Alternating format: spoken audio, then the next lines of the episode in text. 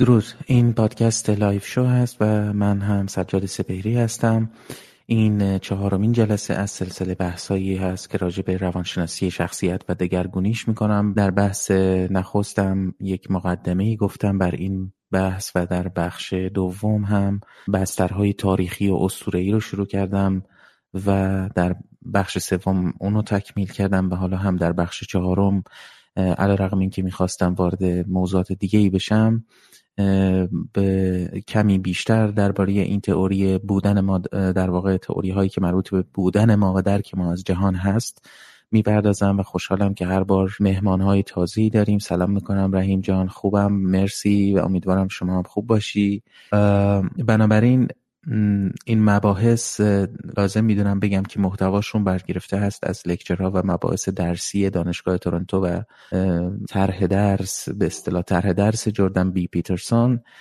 از برجسته ترین روانشناسان جهان هست و از اون استخراج شده ضمن اینکه به اون بسنده نمی‌کنه و در واقع به نوعی بومی سازی شده و با مثال ها و تجربه های شخصی و تجربه های زیسته ای که برای روشنتر شدن بحثا بهشون اضافه کردم در واقع تهیه شدن. البته محدود نمیشن به اون متریال ها و مباحث بنابراین نظرات شخصی من نیستن و من در واقع اگر مثالی می‌زنم در تکمیل و در توضیح مباحثی است که در این موضوع مطرح هست و به تجربه های دست اولی که حالا ممکنه خودم هم در این رابطه داشته بوده باشم می‌پردازم یا اینکه مثال هایی که بومی خودمون باشن می‌زنم برای درک بهتر مباحث. اما اونجا که به تئوری و محتوای مباحث برمیگرده همه متریال ها آکادمیک و دانشگاهی هستن. خوشحال میشم اگر که این پادکست رو به دوستانتون و آشنایانتون معرفی کنید و امیدوارم که اون چیزی که در اینجا مطرح می‌کنم و به طرز معجزه آسایی واقعا در زندگی شخصی خودم به من کمک کردن و دگرگونی خودم رو کمک کردن و به شدن خودم به اصطلاح کمک کردن برای شما هم و برای شدن شما هم سودمند باشه. من نمی‌پردازم به جنبه های خیلی تئوریک و فرمول بندی بلکه می‌پردازیم به, به اینکه چگونه در جهان حرکت می‌کنیم ما و چگونه راهمون رو پیدا می‌کنیم. برای همین مستقیما نکاتی که مطرح می‌کنم به متن زندگی مربوط میشن و من خودم خیلی ازشون استفاده کردم. چه به عنوان یک فرد شما و چه به عنوان یک مادر یا پدر یا عضو خانواده و اجتماع و در هر وضعیتی که باشید این مباحث بسیار بسیار مفید هستند. این پادکست فقط بر روی Castbox و وبسایت هایی که وبسایت های من قابل دسترسی هست. همچنین اگه گفتگوی جدی و بحثی پیرامون موضوعاتی که اینجا مطرح می‌کنم می‌خواید بکنید می‌تونید به فروم شو برید که آدرسش سجاد سپهری دات می هست و به من پیام بدید و نکاتتون رو اونجا بنویسید تا شما رو در واقع پاسخ بدم یا اینکه با شما وارد گفتگو بشم و خیلی استقبال می‌کنم از این موضوع چون در این روند من خیلی میآموزم و شما می‌تونید با عضویت در اون فروم هم گفتگوها رو هرچه بیشتر و عمیقتر و با جزئیات بیشتری مشترکن دنبال کنید. شما در این برنامه زنده اگه مایل باشید می‌تونید کامنت بذارید اینجا یا زنگ بزنید و وارد بحث بشید که امیدوارم این اتفاق دیر یا زود بیفته. بحثمون رو جذابتر می‌کنه مفیدتر می‌کنه و بهتر و جامعتر میشه. همچنین مایلم یک خبری رو همینجا بدم مشگانی رو بدم. من میزبان پادکست آموزشی ایران آکادمیا هستم با محتوای علوم انسانی اجتماعی که توسط دانشگاه ایران آکادمیا که نخستین دانشگاه فارسی زبان آنلاین علوم انسانی اجتماعی در مقطع کارشناسی ارشد در هلند هست اداره میشه و نام پادکست هم پادکست ایران آکادمیاست که اگر شما توی همین Castbox هم برید می‌تونید زیر اسم من اون پادکست رو هم ببینید. تا کنون پنجاه اپیزود داشته از سال 2018 و در هر اپیزودی موضوعات مختلفی مطرح شده. اساتید یا متفکران برجسته ای باشون صحبت شده یا سخنانشون پخش شده.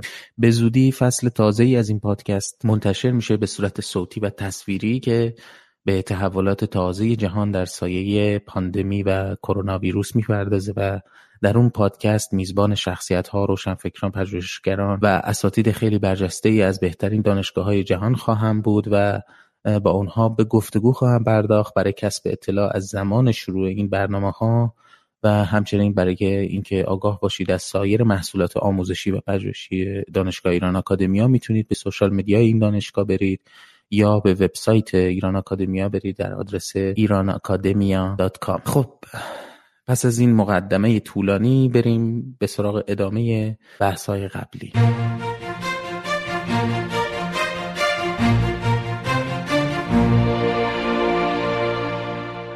در بحث‌های قبلی به استوره اشاره کردم چند داستان رو با هم دیگه مرور کردیم و رابطه اونها رو با متن زندگی تاریخی انسان و زمینه های روانشناختی اساتیر در جامعه انسانی پرداختیم. مایلم که الان به بخش زبان بپردازم. حتی پستانداران رسته نخست یا به اصطلاح پرایمیت, پرایمیت ها اینها یک شناختی دارند به اسم شناخت اجتماعی یا social cognition. این شناخت اجتماعی در واقع نوعی زبان به اصطلاح پیشا کلمه است کلمه است. preverbal هست prelinguistic هست. یک نمود درونی از معنای زبان هست به طور نسبی که ناشی از آگاهی اجداد پیشا زبانی ما از روابط روند روابط اجتماعی فیما بین بوده.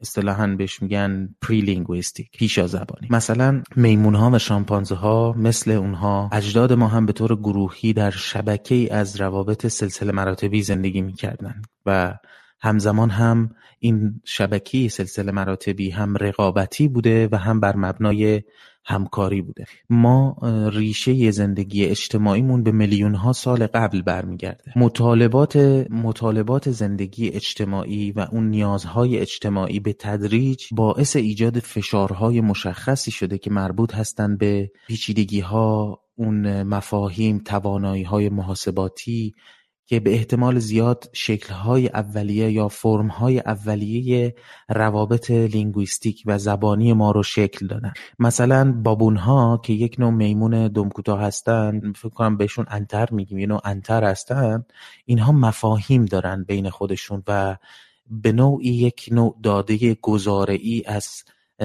اصوات حیوانات دیگه دارن ولی اینها نمی‌تونن با کلمات این مفاهیم رو بیان کنن. ولی درک روشنی از سلسله مراتب و روابط خانوادگی دارن با این تفاوت که نمیشه نمی‌تونن اونها رو در واژه ها بیان بکنن.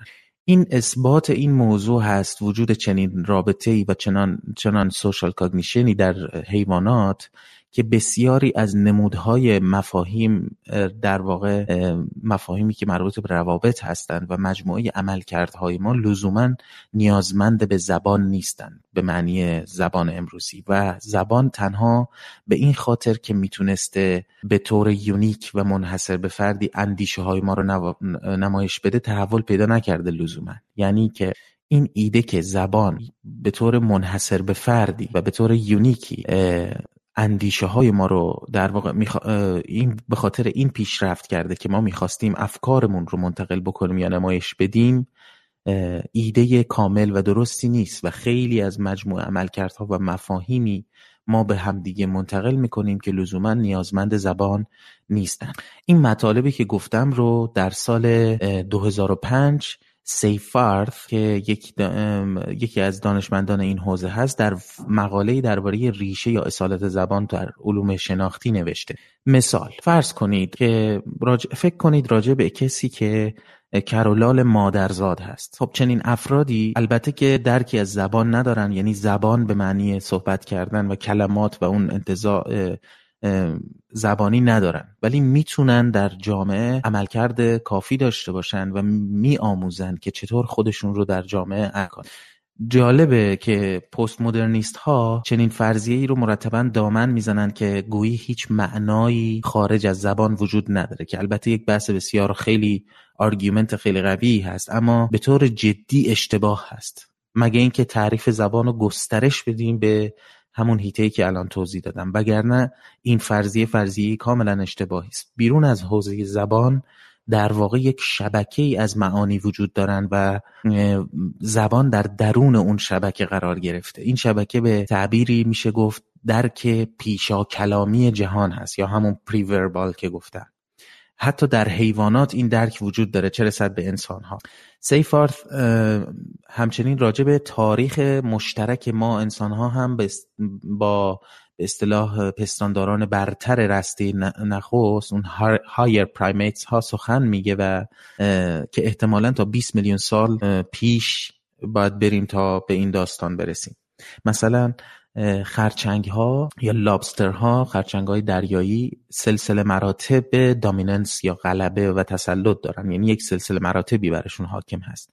این خیلی مهمه چون خرچنگ ها در واقع خیلی به سختی میشه گفت اصلا سیستم عصبی دارند خیلی موجودات ساده ای هستند بلاز عصبی و یکی از دلایلی که خیلی مورد مطالعه قرار گرفتن همینه. خرچنگ ها در واقع یک ساختار اجتماعی دارند و این ساختار رو هم قشنگ درک می‌کنن. به فرض اگر که اگر تو یه خرچنگ باشی و با یه خرچنگ دیگه منظورم همون لابستر هست یعنی خرچنگ دریایی دعواتون بشه و با هم بجنگید این در خاطره شما میمونه و بار بعد که اون که شما با اون خرچنگ مواجه میشید چون شکست خوردید راتون رو کج می‌کنید و فاصله می‌گیرید در واقع خرچنگ قوی تر و مسلط رو همه در واقع خرچنگ های دیگه تسلط داره و بقیه خرچنگ ها هم میشناسنش و در مجموع خرچنگ غالب هم بهترین جا رو تصاحب می‌کنه و هم بهترین غذا رو می‌خوره. خب وقتی که در یک موجود بسیار ساده ای که به سختی سیستم عصبی داره این ساختار اجتماعی وجود داره و این قدمتش به شاید 20 میلیون سال قبل بره به طریق اولا ما در یک ساختار اجتماعی نهادینه زندگی می کنیم این مشکل تسلط و غالب بودن یک مشکل ساختاری اجتماع هست. این حقیقت که ما در یک جامعه سلسله مراتبی سلسله مراتبی حرم غلبه و تسلط زندگی می کنیم چیز غیر قابل کتمان و صرف نظری هست. موضوع خیلی خیلی عمیقتر است از یک موضع در واقع تاریخ تاریخی از اونچه برخی گمان می‌کنن یا تصور می‌کنن. مثلا ساختار اجتماعی رو تقلیل میدن به در واقع روابط مثلا مرد سالارانه و رابطه در واقع discrimination تبعیض آمیز این موضوع جنبه تکاملی داره و بسیار بسیار عمیق هست. رحیم می‌پرسه ببخشید یه سوال در راستای زبان آیا صدا وجود داشته در پیدایش و سیر حیات؟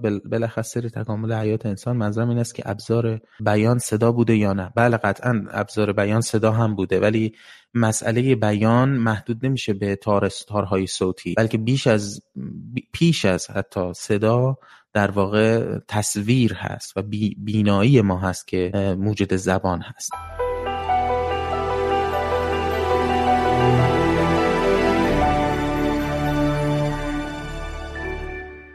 پس از موضع فرگشتی به اصطلاح فارسی اخیر و یا تکاملی که به موضوع نگاه کنیم موضوع خیلی بیخدار هست. داروین که خیلی فرد باهوش و پرکاری بسیار پرکاری بوده موضوع انتخاب جنسیتی براش خیلی در طبیعت و در تکامل جذاب بود و در مبحث انتخاب طبیعی خیلی به این موضوع پرداخته. یکی از نکات منحصر به فرد و یونیک در انسان ها این هست که انسان های معنس متخصص انتخاب کردن هستند و همچنین هم به دلیل تخمک گذاریشون که پنهان انجام میشه و هیچ پیش بینی غیر قابل پیش بینی هست به نوعی پنهانکار هم هستند. به هر حال انتخابگر هستند و مردانی رو انتخاب می‌کنند. اینها, اینها رو دارم در از موضع تکاملی مطرح می‌کنم. یعنی فرض کن از دو میلیون سال پیش تا الان منظور من جامعه مدرن و رفتار روزمره ما نیست. جنس مؤنث به لحاظ تاریخی و به لحاظ تکاملی از منظر داروینی موجودی انتخابگر هست و این موجود انتخابگر مردانی رو انتخاب می‌کنه که در هیرارشی یا به اصطلاح سلسله مراتب تسلط و غلبه یا دومینانس موفق تر هستن خیلی جالبم هست. علت این انتخابگری این هست که خب زنان و جنس معنیس بار تولید مصر رو حمل می‌کنه در تاریخ و طبعا مردی رو انتخاب می‌کنه که قدرتمند باشه و کمک کار باشه. چنین هست که جایگاه مرد در سلسله مراتب تسلط تعیین کننده میشه در انتخابگری. کسی رو انتخاب می‌کنن که تولیدگر باشه عادل و سخاوتمند باشه. شما ممکنه این تصور رو داشته باشید که وقتی من میگم سلسله مراتب دومینانس یا تسلط و غلبه منظورم آدم با بر و بازو و قوی و قدرتمند هست. که این توهم در واقع به دلیل تئوری های تازه در واقع ضد استثماری خیلی برجسته شده.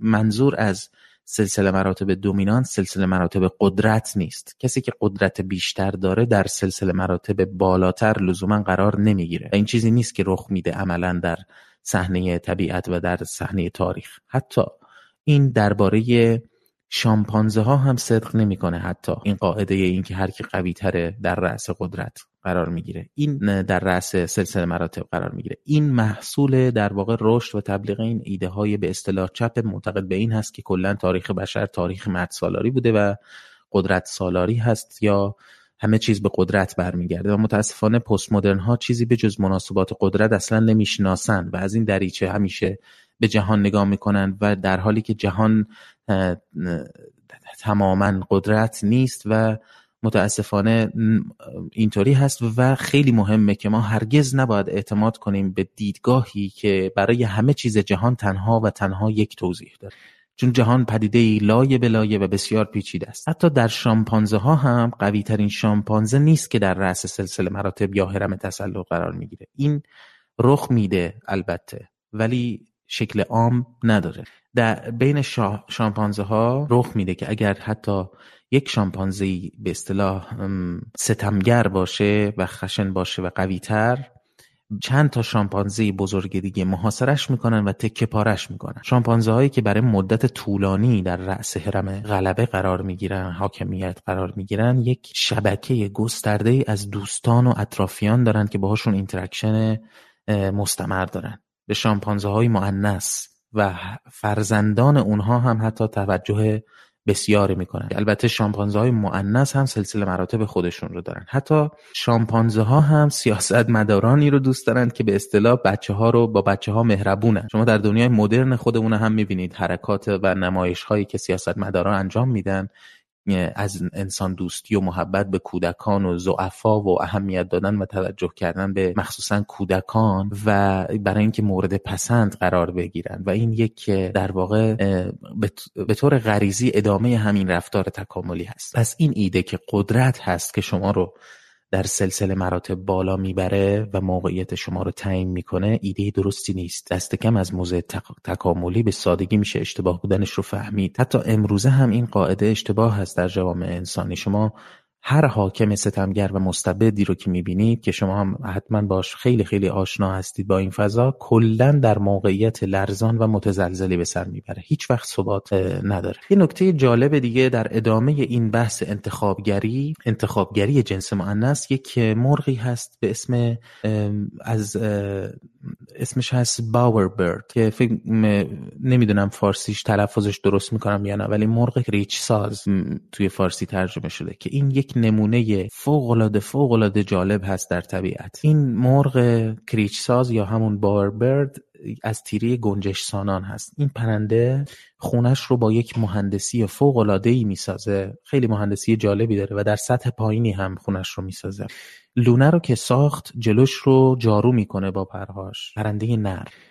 و بعد میره میپره این ور اونور و برگ ها و چیزهایی رو که از یک رنگ باشن پیدا می‌کنه بعد میاد جلوی لونش مثلا یه مربع قرمز می‌سازه. البته پرنده است دیگه مهندس عمران نیست. طبعا مربعش همچین هم مربع نیست. ولی خب بالاخره یه شکل هندسی من، من، منتظم می‌سازه. به رنگ مثلا قرمز. بعد میره یه چیز دیگه پیدا می‌کنه چند تا چیز خرت و پرت پیدا می‌کنه به رنگ آبی میاد. مثلا یه شکل هندسی آبی رنگی هم اونجا کنارش می‌ذاره و در مجموع یه تابلوی تابلوی آبستره خلاصه هنرمندانه ای جلوی آشیان خودش دم در خونش خلاصه درست می‌کنه. بعد پرنده پرنده های ماده میان و نزدیکی این لونه ها میشینن و خلاصه به این تابلوی هنرمندانه و خلاقانه نگاه می‌کنن و خلاصه این خونه و منظره رو برانداز می‌کنن. اگر پرنده ماده از خونه و وضعیتش خوشش نیاد بلند میشه میپره میره یه لونه دیگه مثلا. و خیلی جالبه اگر مثلا سه بار سه تا پرنده ماده بیان جلوی لونه یه نری و اون رو نپسندن و بپرن برن اون نره اصلا از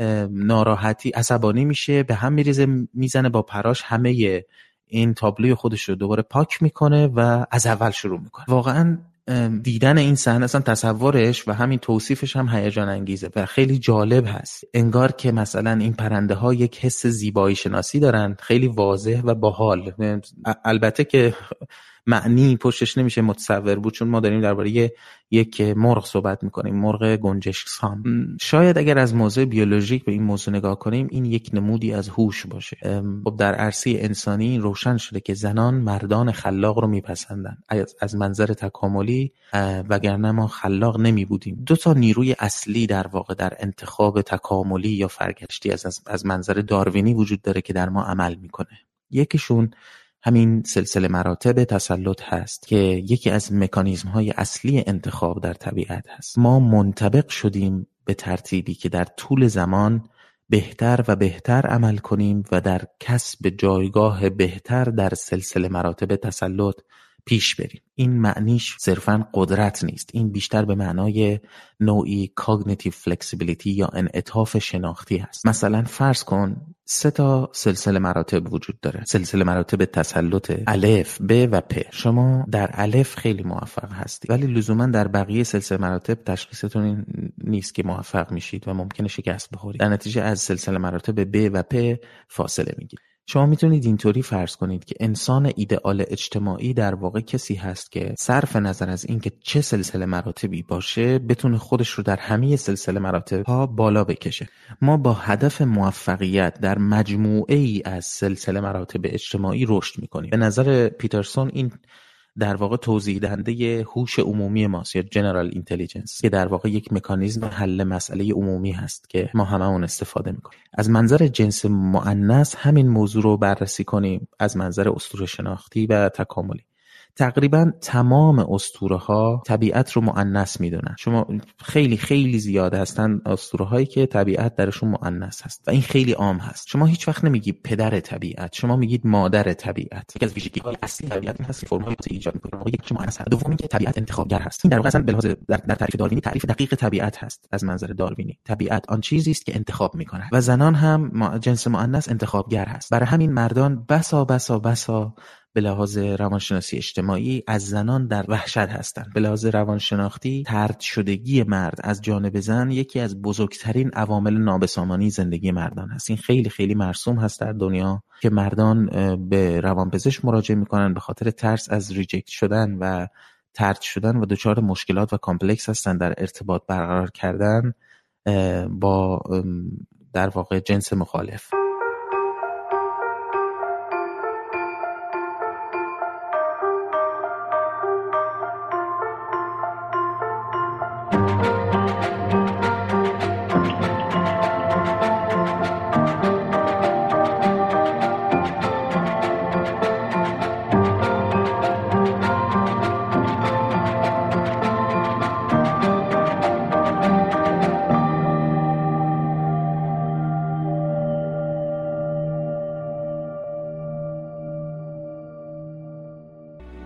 لطفا بنویسید در کامنت اگر که موافقید.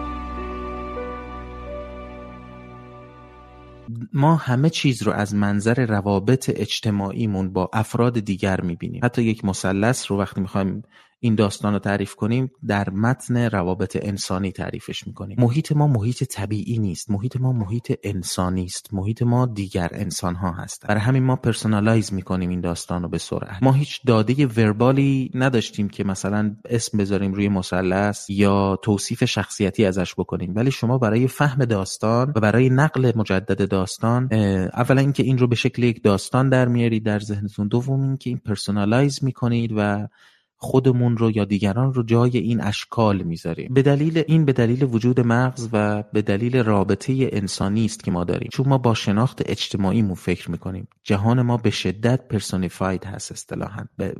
یعنی شخصی سازی شده است. یک نکته جالب دیگه این هست که مثلا شامپانزه ها دیدین که شکم گنده ای دارن چون همیشه برگ می‌خورن. مثلا دوازده ساعت در روز در حال جویدن هست. اگه ما برگ بخوریم سه ماه طول می‌کشه فقط هضمش کنیم. مواد غذایی هم چون نداره هی مجبوریم مستمر بخوریم. تکامل ما در واقع به نفع مغز و با کشف آتش و مخصوصا با پختن غذا به ویژه گوشت میلیون ها سال پیش هست که ما این مس... از این مسیر جدا شدیم روده هامون کوچکتر شدن و زمان برای فکر کردن پیدا کردیم. وگرنه دوازده ساعت در روز فقط مشغول غذا خوردن بودیم مثل اجداد. ما از ابتدای تولد در یک بستر اجتماعی انسانی زندگی می‌کنیم و به این ترتیب همه چیز رو در ارتباط با اون می‌بینیم. اگر یک مثلا حتی این اتفاق در این این اتفاق در بستر مثلا فرض کنید در شامپانزه ها هم میفته شامپانزه کوچیکی اگه بیاد یه شامپانزه بزرگو که فرض کنیم بر در رأس سلسله مراتب هست تهدید بکنه. علیرغم اینکه این شامپانزی بزرگ صد برابر اون کوچولو است می‌تونه تکه پارش کنه عقب می‌کشه. اگر متوجه بشه که این شامپانزه کوچیک مرتبط یا از بستگان چند شامپانزه بزرگ است. در نتیجه یک شبکه ای از روابط می‌بینه اون شامپانزه بزرگ نه یک شامپانزه کوچولو که می‌تونه نابودش کنه. سیستم عصبی شامپانزه بزرگ به این صورت واکنش نمی نشون میده که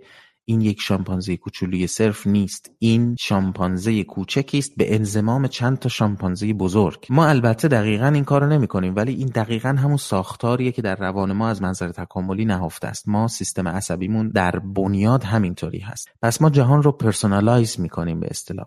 برای همین هست که انیمیشن می‌سازیم. دوش مثلا گربه ایرانی داریم. حرف می‌زنه. شمشیر می‌زنه شخصیت هم داره و ما هیچ مشکلی با این موضوع نداریم. یه کارتونه یه حیوانه که نقاشی شده و متحرک هست و چکمه پوشیده مثلا و شمشیرم می‌زنه و حرفم می‌زنه. وقتی شما داستان برای کودکتون می‌خونید همه اجزای داستان شخصیت دارن. خورشید خورشید خانوم هست. درسته؟ خورشید خورشید به تنهایی نیست. خورشید خانوم هست. همه چیز شخصیت داره. حتی یه تکه چوب می‌تونه در داستان شخصیت داشته باشه. اشیا حرف می‌زنن. مایکل جکسون میره با کارتون با شخصیت های کارتونی بسکتبال بازی می‌کنه. علت این هست که کودک میآموزه که به جهان از منظر این معماری شناخت اجتماعی بنگره. شما حتی اگه توجه کرده باشید ماشین ها هم چهره دارند و اینو طراحهای اتومبیل خیلی خوب می‌دونن از ماشین چهره داره و چشم و دماغ و دهان داره. دو تا چراغ جلو داره سه تا چراغ جلو نداره. تصور کن ماشینی که سه تا چراغ جلو داشته باشه. احتمالا بچه ها ازش بترسن به شبیه هیولا به نظرشون برسه. همچنین ماشین ها اتومبیل ها انحناهای سکسی هم دارن. و این یک واقعیت هست. پژوهش راجع به این موضوع انجام شده. اگر شما عکس یک فرد جذابی رو که یک لبخندی بر لب داره و مستقیم داره به روبرو نگاه می‌کنه رو به یه نفر نشون بدید جایی در مغز هست به اسم نوکلئوس اکامبنس که این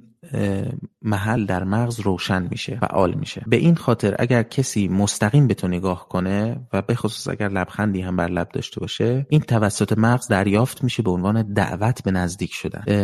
اگه شما نگاه کنید به مجله هایی که توی مثلا فرض کنید داروخونه های خارجی نه ایران البته پیدا میشه و چیده شدن کنار همدیگه. همه این مجله ها بلا استثنا تصویر کسی روشون هست که داره مستقیم به شما نگاه می‌کنه. این دقیقا همین عملکرد رو داره که اون خانمی که میره جلوی این مجله ها و بهشون نگاه می‌کنه ناخداگاه به سمت اونها میره و بهشون نزدیک میشه. برخی میگن که این عکسایی که شخصیت های در واقع کارکترهای ایدئالی رو معرفی می‌کنن حالا از بابت جسمی از بابت زیبایی و این این گونه کارکترها در واقع برای زنان نقش سرکوبگر دارن. کلا واقعیت این است که همه ایدئال ها نقش سرکوب کننده دارن. چون ما همیشه خودمون رو با ایدئال مقایسه می‌کنیم و حس سرکوب شدگی ممکنه به ما دست بده. اما مطالعات امپریکالی که انجام شده نشون میده که این عکس ها در واقع عکس های ایدئال تأثیری که در کارکرد روانشناختی زن می‌ذارن تاثیر مثبتی است در مجموع و باعث میشن که حس بهتری داشته باشه و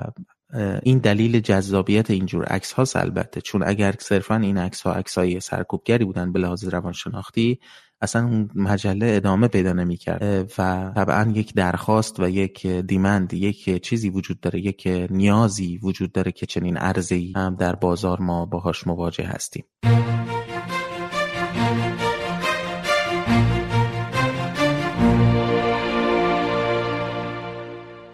پس این سیستم nucleus accum، accum، accumbens که در واقع سیستم پاداشدهی هست در مغز و روشن میشه وقتی که عکس زنی رو مثلا به شما نشون میدن که مستقیم داره به شما نگاه می‌کنه عین عملکردی است که کوکائین داره در مغز. کوکائین هم باعث فعال شدن این سیستم پاداش میشه. همین اتفاق هم درباره ماشین های سپورت مخصوصا میفته مخصوصا ماشین هایی که انحناهای بیشتری دارند و قرمز رنگ هستند این تصویر یک زن خوشندام با رژ لب برج خیلی خیلی تند قرمز که روی یک ماشین سپورت قرمز رنگ نشسته تیپیک تبلیغات این چنینی است یعنی همه اون عواملی رو که این قسمت nucleus accumbens رو فعال می‌کنه در مغز شما که سیستم پاداشدهی است و دعوت و ترغیب به approach می‌کنه به نزدیک شدن می‌کنه همه این عناصر توی چنین تبلیغ تیپیکی هستن. یکی از عوامل ایجاد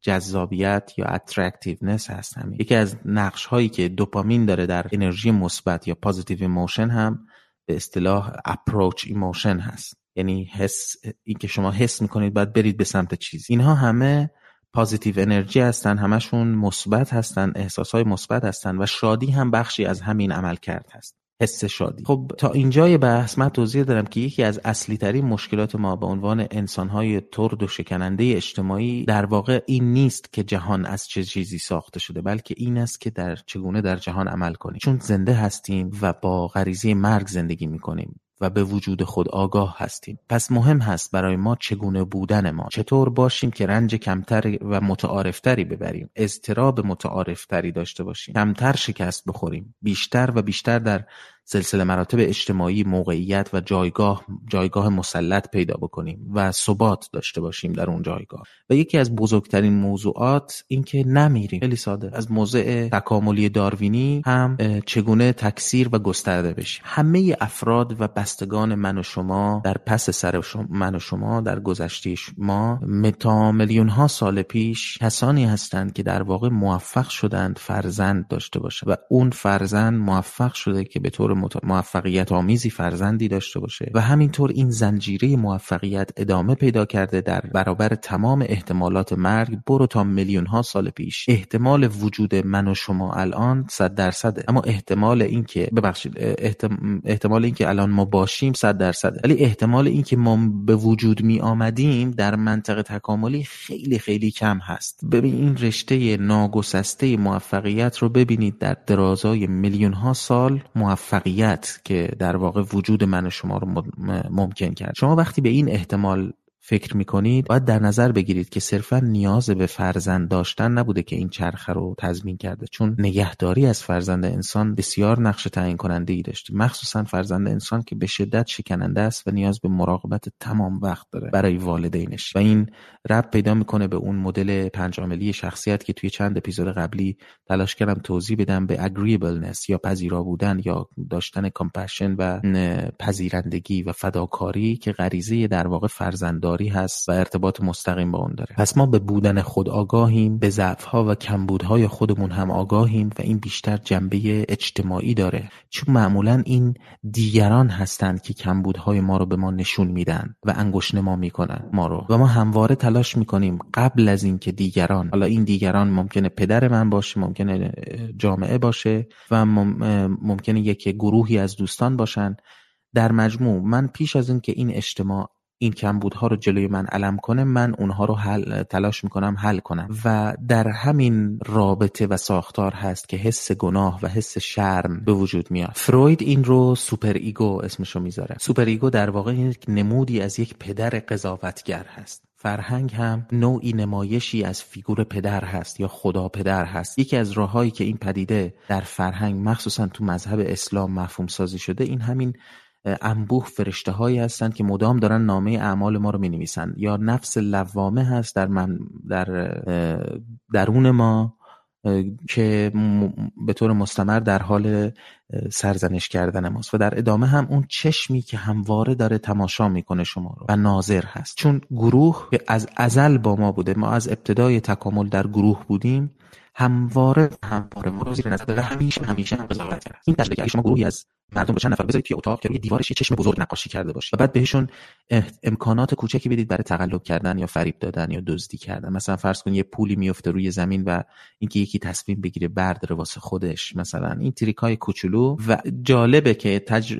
این تست نشون میده که در اتاقی که چشم روی دیوار باشه اون گروه کمتر دست به ارتکاب خلاف یا کلک می‌زنن. به نسبت اتاقی که چشمی روی دیوارش نباشه. شما نگاهت رو میندازی رو بچت و دنبالش می‌کنی و اون میبیندت که تو داری بهش نگاه می‌کنی. و به این ترتیب تو در واقع بدرفتاری یا کار خلافی از فرزندت سر نمی‌زنه. تو با اون نگاه کردن بهش می‌تونی کنترلش کنی. به این ترتیب ما هم به نوعی این مفهوم رو در رفتارمون represent می‌کنیم یا بازنمایی می‌کنیم. این نگاه رو به صورت متعالی به شکل abstract به قضاوت و در واقع شکل متعالی قضاوت و داوری بازنمایی می‌کنیم و میشه خدا. خب یک جنگ روشن فکرانی تمام ایاری وجود داره بین اینجا بین پست مدرنیسم و سنت. پست مدرنیسم ماهیت ماهیتی برای انسان قائل نیست و معتقده که شخصیت شما همش و همش ساختار اجتماعی هست و ساختار قدرت در واقع و قابل کنار گذاشتن هست قابل تغییر هست منطف هست میشه آدم رو نابود کرده از نو ساخت. از طرف دیگه رویکرد سنتی هست که ریشه بیشتر داره در بیولوژی و تاریخ زیسته انسان